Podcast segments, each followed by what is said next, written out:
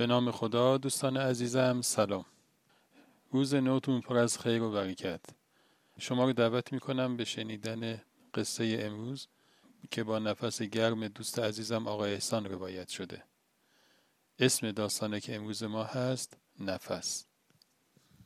این قصه برگرفته از یک داستان واقعی هست که چهاردهم فروردین ماه 1399 اتفاق افتاده.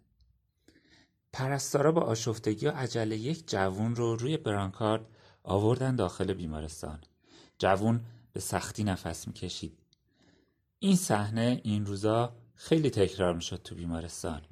برانکارد دیگه نزدیک میز پذیرش بود ولی تو ICU جایی نبود. مسئول پذیرش دائما داشت با مسئول ICU تماس می‌گرفت که بلکه یه جای خالی پیدا بشه.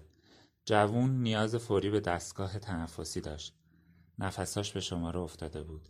ذهنش پر از افکار مختلف بود. آینده بچم چی میشه؟ چرا این بیماری به سراغ من اومد؟ یعنی زنده میمونم؟ چرا هیچ دستگاهی خالی نیست؟ پیرزن توی آیسیو متوجه تماسا شد. با آرامش خاصی ولی به سختی پرستار صدا زد.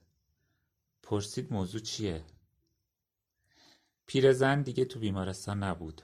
جوون روی همون تخت توی آیسیو به دستگاه وصل شده بود. آخرین جمله پیرزن قبل از رفتن این بود. دستگاه رو به جوونها بدید. من زندگی زیبایی داشتم.